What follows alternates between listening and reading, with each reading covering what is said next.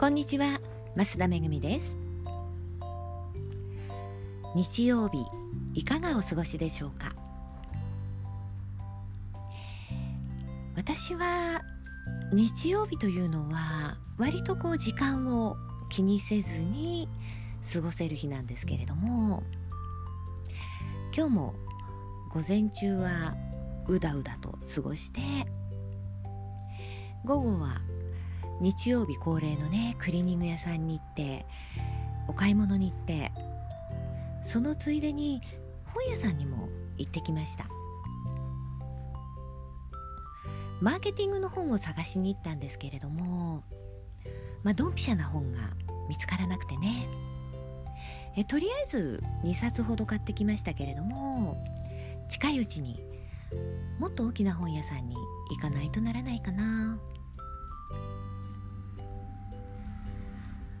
もうこの本を買うって決まっている時には Amazon で買うことが多いんですけれどもやはりたまには本屋さんに行ってねいろいろな本を見てみるのもいいものですよね、まあ、本のタイトルとかキャッチコピーとか見るだけでも勉強になります。でね本というのは、ま、好みとはちょっと違うのかなあの読みやすい本というのは人によって違うと思うんですよね。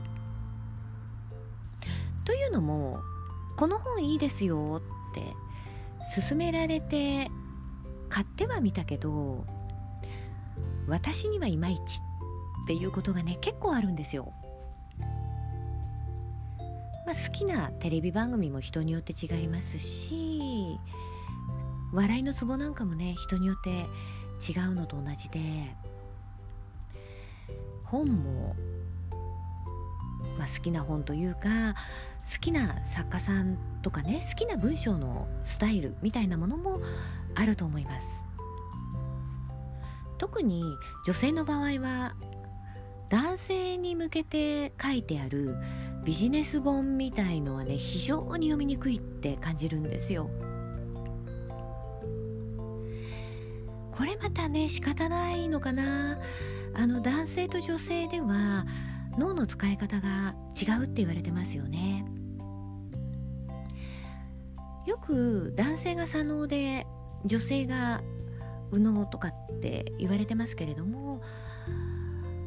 まあ、左脳が優位に働いている人っていうのは文章を読んですんなり入ってくるんですが右脳が優位だとねそうはいかないんですよね。あのこれは頭が良い悪いではないんですよ。人の言葉や映像の方がすんなり入ってきて理解ができる。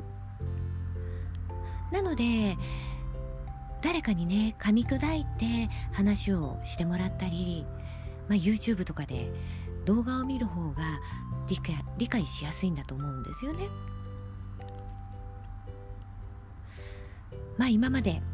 人に勧められていろんな本を買ってはねあの積んどくになってます読み始めても読み切れないというかねあの読むのが苦痛になってやめてしまうんですよね。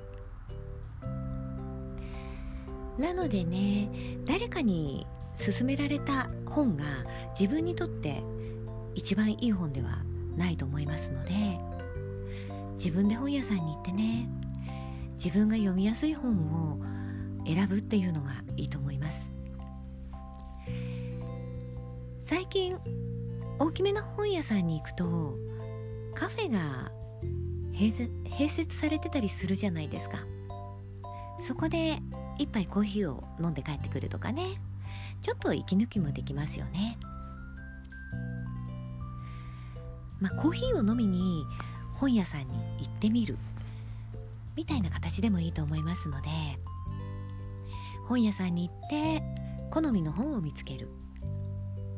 本のタイトルやキャッチコピーもねいいものを見つけてみる。